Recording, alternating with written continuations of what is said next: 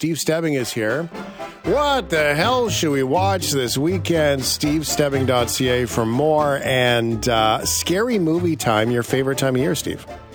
Absolutely, my favorite time of the year. Uh, I mean, uh, being a horror fan for a long time, I co-host a horror podcast, which is like I, I, a year-round thing. Like I, you know, review it movies like that this over the year. So a focused month of it, yeah, bring it on. Mm-hmm. Yeah, okay. Well, let's get started right into this because we have a special list from Steve in particular tonight. And Steve has promised us a little bit for everybody. So let's get started. I'm going to give you the clip, I'll give you the movie. Uh, Steve will give you why, and then we'll get to some of the more normal other things later on. First, uh, a pick for the people who want to try out, maybe you're new to it, try out horror. Why do you open the curtains? It was Victor. You told your brother that there was someone else in the room. There was. That'll do, Anne. I've seen them too. Sooner or later, she'll see them. Then everything will be different. A horror movie for people who want to try horror. Steve picked the others. Yes, uh, this film is from uh, 2001. Uh, stars Nicole Kidman. Uh, and takes place uh, just following the Second World War. Uh, and she plays a mother of two children who are have a, photosensitivity, can't be in, in daylight, so has to keep them secluded in their their family home on the Channel Islands as they wait for the, their father to come back from from the war and this is such a beautifully done mystery that uses your imagine imagination uses that kind of bump in the night atmosphere to tell a really compelling story. And uh, i think the best way to get people hooked into the genre is to have something that that really kind of strings them along, gives them some good character work, gives them some good plot work, and it really makes their brain work. And I, I, think the others is definitely a good pick. And it's recently part of the Criterion Collection, which is like one of those prestigious things for films. So uh, I, I, recommend this one big time. I think Ryan, what we should do is grab these and let's get them at shiftheads.ca in the Facebook group too, so everyone can remember the list that we talked about. So Steve has, Absolutely. a, yeah, Steve had a little something scary for everybody. Okay, um, a horror movie for those who want to maybe have a little bit of a laugh. Do you do the same dead end job every day? Is your love life dying on its feet? To a wonderful mom. Oh, have you ever felt that you're turning into Slain of the world? a zombie? Maybe you're not alone. All right, if you're not into horror movies, but you do like to have a laugh, Steve's pick for you is that one, Shaun of the Dead. I, I mean, this is a movie that never pales. I mean, it, Oh, it's is that a vampire what- joke?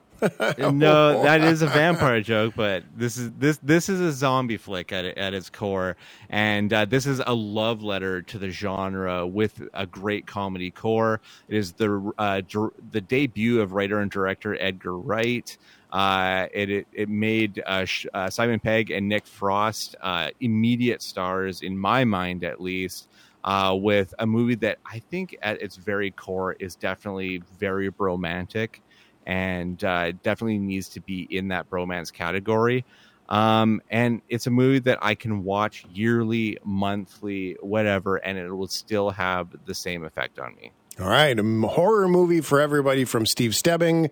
This is different than normal horror movies. Tell me, what's a timberman want with being a wickie? Just looking to earn a living, just like any man. Starting new. On the run.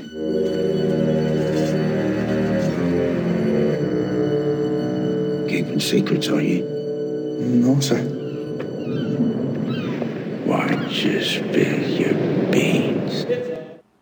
All right, so something different. Steve's pick is The Lighthouse.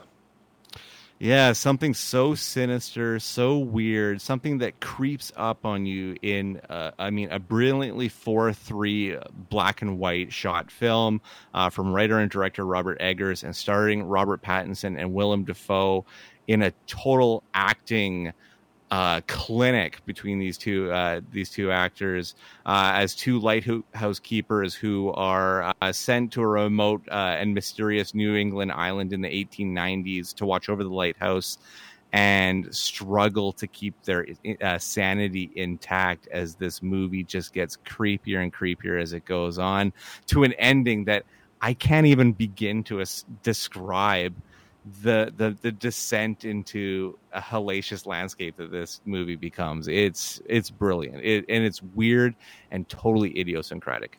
All right, stevestebbing.ca with a horror movie for everybody. This one is a horror movie that horror fans will love. It is so scary we can't play the trailer. Also, it's a si- it's a silent movie, so there's nothing really to play. Um, uh, tell us about No One Will Save You. Yes, this one's got Kaitlyn Dever, uh, basically living in a small town. Uh, she's living in a house just off the beaten path, has really no friends. I mean, you're kind of dropped into this movie blind. You know that she is so isolated that no townsfolk comes near her or her house. Uh, and that is the setup for a nightly home invasion, but it's not a human home invasion. It is aliens descending in kind of like an alien takeover. And I have never seen a, a movie um, in a long time that it, that kind of took this trope of alien abduction and, and uh, humans versus aliens and made it to the baser of just um, just trying to escape and trying to get away and that unstoppable monster that we usually see in films like Halloween or mm. Friday the 13th and stuff like that done in this way. And especially in the trope of you they don't even have to rely on having dialogue. All they need is everything that you see on screen, plus an incredible sound design. Uh, so you can stream this one now on Disney Plus, and trust me, if you have a sound system, turn that baby up because uh, you will get like literally inside the TV if you can uh, if you can uh, tweak there's, that just right. There's some yeah, there's something scary about surround sound in your house, right? With mm-hmm. movies like that, that really kind of sets you over the edge a little bit. Um, what the hell should we watch this weekend? Steve Stebbing is here. The AV Club is coming up for you shortly. So let's get into some of the new releases here, Steve, for everybody else. Steve wanted to bring us one horror movie for everybody. We'll get that list at shiftheads.ca on the Facebook group. New releases first, Five Nights at Freddy's. I have a job for you. Piece of cake, really. Good. It's a security gig. Hello? Horror, scary, or more thriller? Um, I think this is going to be more your gateway horror because this is PG thirteen. It's, it's, also based the on the marijuana a, a of horror. Game. According yeah, people. yeah. This is the gate. this is the gateway. Uh, but this one is actually underlyingly a big deal because uh, it's this one has a rabid fan base uh, that have been waiting for a movie adaptation uh, for a, almost a decade now, I think, and have been clamoring on the internet and pushing the buttons of Jason Blum at Blumhouse to get this movie made. And now we finally get this uh, FNAF, as the kids call it, the FNAF movie, Five, Five Nights at Freddy's, uh, basically about uh, a character played by Josh Hutcherson who takes a job as kind of the security of a long abandoned pizzeria called Freddy Fazbear's Pizza. Uh, little does he know that uh, the animatronics that performed at this pizzeria are actually uh, kind of demon infested monsters. And uh, for this film, and which I think is really, really cool, uh, the monster effects are done by the Jim Henson Company. Oh, wow. Which anytime you bring that studio in, you pique my interest because these guys have never mailed it in in their entire careers. They have a they have a standard that that Jim set in the 70s that they need to stay at and that makes me excited for that element of this movie. And I mean, being a horror guy as we've already established uh, here, I love a good uh, horror that gets more people on board with the genre mm-hmm. because uh, any success in the genre uh, just makes me giddy. All right. Well, yeah, it's weird. You're weird, but that's okay. that's why we love you. Um, Steve Stebbing here, and he does love horror movies. This one is not about horror. If you're looking for something to escape, as one of the new releases from the weekend this weekend, uh, it's one of those pill movies. Though it's called Pain Hustlers. Only two years of high school. Well, I left to pursue a career in sales. Cutco, what is that, like steak knives? Yeah. Um, it was other kinds of knives too. Mm-hmm. Give me a shot, please. Don't embarrass me. Hi. Hi. Nice to meet you. Oh. Oh. Pleasure is mine.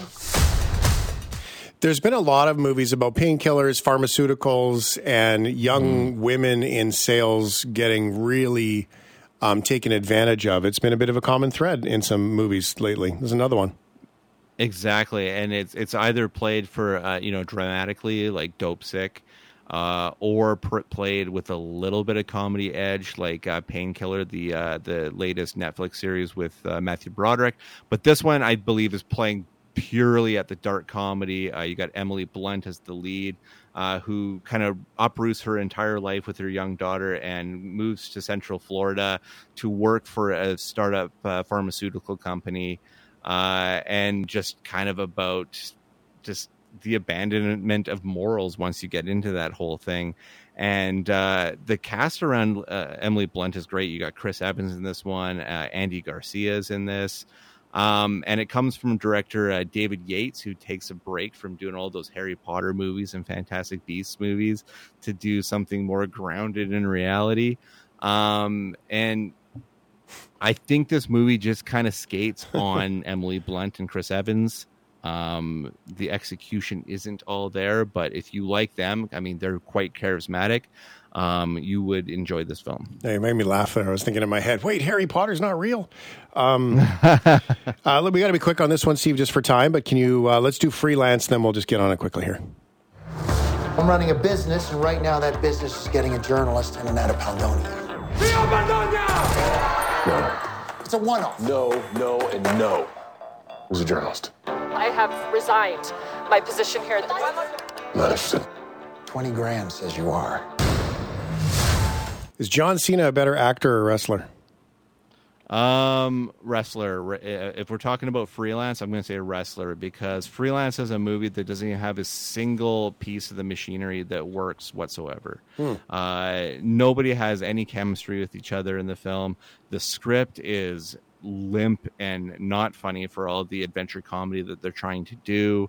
They try to make you like a dictator for some reason or another, just for plot devices and the CG and some of the green screen stuff mm-hmm. makes it feel like this movie was finished just before strikes happened and that they had to abandon everything and then shelve it.